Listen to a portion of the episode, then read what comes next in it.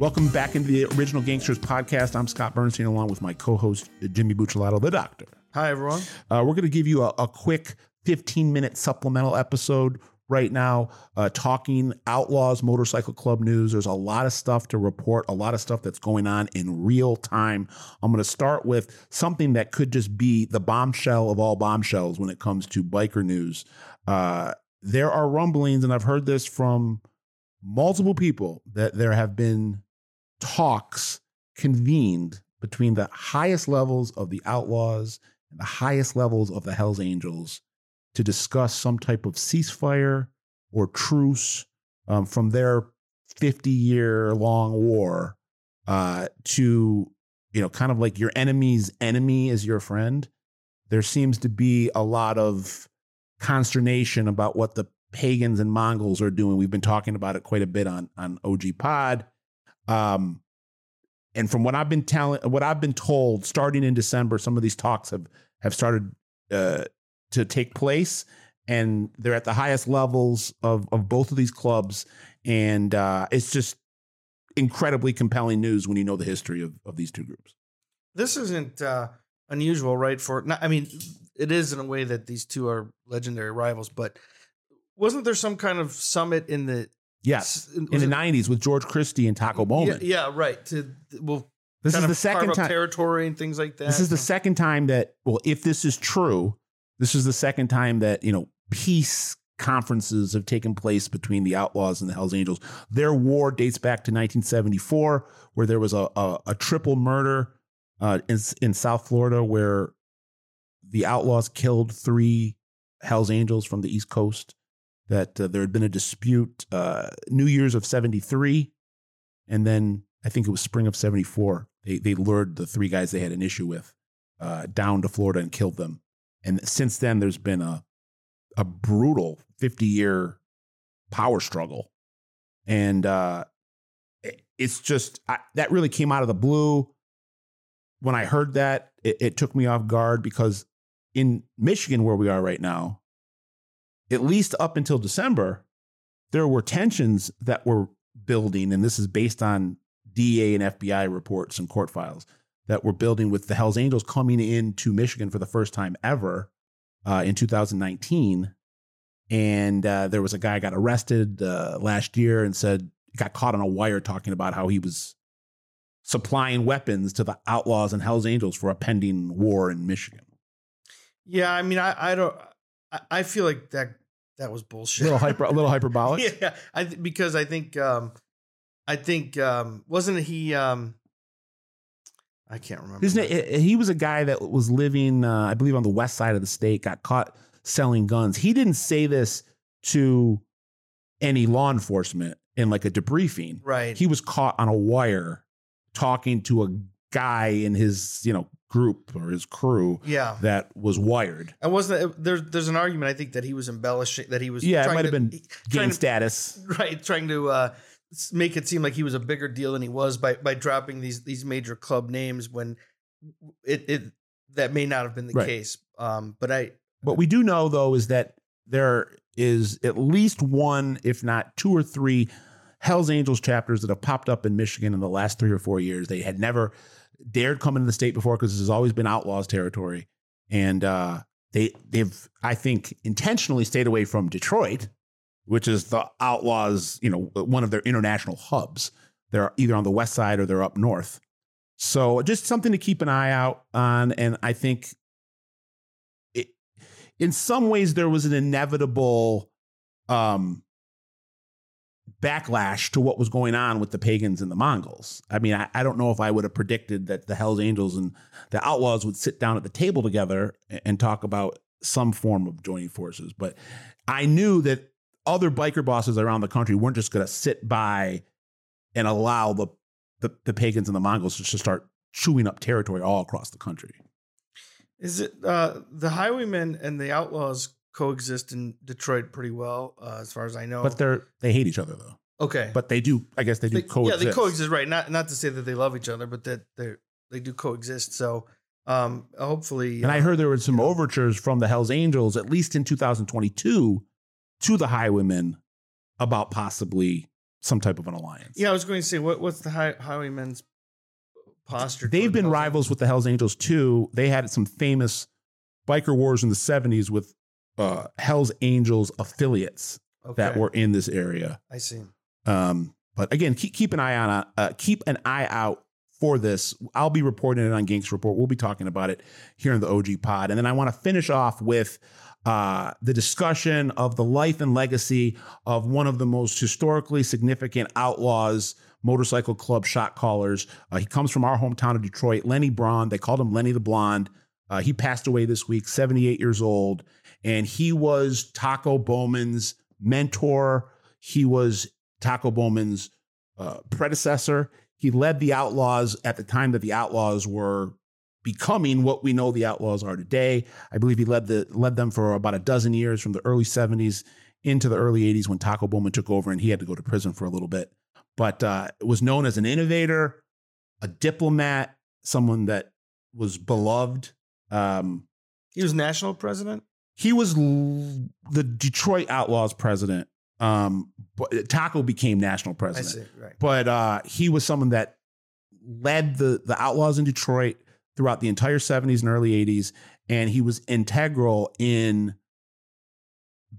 expanding the Outlaws into Canada. Uh, he led a takeover of Ontario, where the Outlaws first made an alliance with, at that point, Canada's biggest biker gang, the Satan's Choice. Um, and that alliance then turned into an absorption where uh, uh, there was a famous patch over that took place July 1st, 1977 at, uh, on Crystal Beach, which is right off Lake Erie. It's about a 10 minute drive from the Detroit, uh, the Michigan Canadian border. And uh, Lenny Braund and all of the Satan Choice major bosses from Ontario were there. Uh, and they had a, a, a huge ceremony and celebration where all of the Satan Choice shot callers took off their Satan Choice gear and threw it into a giant bonfire. Mm. And Lenny Braund and all of the American outlaw luminaries gave them official outlaw gear and made them the official, you know, branch of the outlaws in Ontario. And this mother McEwen, who was the engineering of this alliance on the Canadian side, got named, you know, the boss of all of Canada for the outlaws. This all happened on this famous weekend in July of 77. In Satan's Choice, though, there were still other chapters in Canada. right? yes. They, They, just took they just took out Satan Choice's Ontario okay. uh, presence. Right. Uh, so Lenny Braund was this, uh, you know, Taco was more of a. I was telling, talking to Jimmy off air. Was more of like a, a wartime general, and from what I've talked to people that knew Lenny Braund, he he was a he was a dreamer. He was an innovator. He was a diplomat. Someone that uh, I think he was very tough. Not to say that he was a uh, was weak, but you know, someone that wanted to um, make as many connections, network as much as possible, and and win people over by talking as opposed to coming in and you know, shooting people or stabbing people. He had long blonde hair, uh, curly blonde hair. That's why they called him Lenny the Blonde. Uh, I know that he was someone that in his later years of life got into uh, glass art and uh, was someone that was, I think he would go to churches and help them uh, construct stained glass windows. That's cool. Yeah. But he was a legend's legend when it comes Well, to the these- history of the outlaws. Those OGs came out of like the counterculture. Yeah. So know, Right. rock and roll, Yeah. art, creative. I mean, that, that kind of makes sense. and and Lenny was from what everyone I've talked to, he was a kind of a good time party boss. Um, and he famously wanted to create a Detroit outlaw headquarters at the old Garwood Mansion, which was the epicenter of the counterculture Yeah. in Detroit in the late 60s, early 70s. It's on an island called Grayhaven Island, right uh, in on kind of the east part of downtown Detroit off the river. And uh, he called all, he called for a national run of outlaws in 1972. And all of the major outlaws came to Detroit to kind of christen what was going to be the new headquarters. And it got, it got out of hand and they trashed the place and it made the front page of the newspaper. Yeah, I was looking at the Detroit Free Press. Yeah, but but it shows you what an innovator, what a dreamer, you know, in a positive way that Lenny was. That he he saw this famous mansion that was the picture of counterculture and and turn it into this you know alternative picture of counterculture in the area with with the bikers. Yeah, the the uh, the mansion didn't like the Stooges party there. Yeah, everybody, everybody yeah, party there. That's right. Uh, Alice Cooper, maybe from '68 to '72. I think it was known as the place to go after you know the night was done and you'd gone and seen all the shows that you could see uh, between you know let's say 10 o'clock at night and 2 o'clock in the morning but then you showed up at the mansion at 3 and from 3 to 6 that's when the real party started and and and all these iconic rock and rollers would get up and jam with each other yeah, yeah, that's what I that's what I thought. I mean, I, I don't know a lot about it, but I've heard about that. Before. I just learned about it recently. That, that's that's that's that's pretty cool. Well, obviously the the infamous Stones concert. We we talked to George Christie about this. That that things didn't go well between the bikers and the rock and roll guys. But there are other examples where there there there's like I think a, in Detroit they've pretty, always they, gotten along. they like to party together. I mean, even to the in more recent times, and I think I've said this on here. Kid Rock, uh, whenever he's on concert, the Outlaws do all of his uh, security. Yeah, yeah. And uh, so you know, as we finish up talking about Lenny Braund, I think it's important to to talk about the fact that he he was a you know a major factor in expanding the outlaws outside of America. You know, bringing them into Canada. Taco then brought them to Europe, um, and Taco's obviously the way more notorious, iconic boss. Sure. But but I think Taco learned a lot from Lenny, and Lenny, in addition to having this idea of turning this mansion into the headquarters, and in addition to staging this uh, absorption of Satan's Choice in, in Ontario, he created in 1975 what would be dubbed a underground fugitive railroad for any bikers in the United States that were running from the man and needed to take refuge across the border. Lenny, for a price, sure. Uh, well, I mean, I think if it was outlaws, he would do it yeah, uh, you know, because it was an outlaw. But anybody could also use this service; they would have to pay. And he, through his contacts with the Satan, Satan's Choice in Ontario, would smuggle these guys in cargo ships and get them set up in jobs uh, in different parts of Ontario. And a lot of these guys lived for years well, it was a lot they got caught. Back then, like yeah. you don't have Homeland Security and shit yeah. like that. Because well, I mean, the, the, Italians, there's a lot of that going on too. And Lenny was was tied into uh, the Detroit uh, Italians. I think he was the one who introduced Taco to a lot of those guys. Um, I know he worked with the Giacalone crew. I talked to some of the old Giacalone crew guys in the last couple days, and they gave me some some fond memories of Lenny. So you know, R.I.P. to Lenny Braund was not known as a like I said, he wasn't a, a guy that had bodies.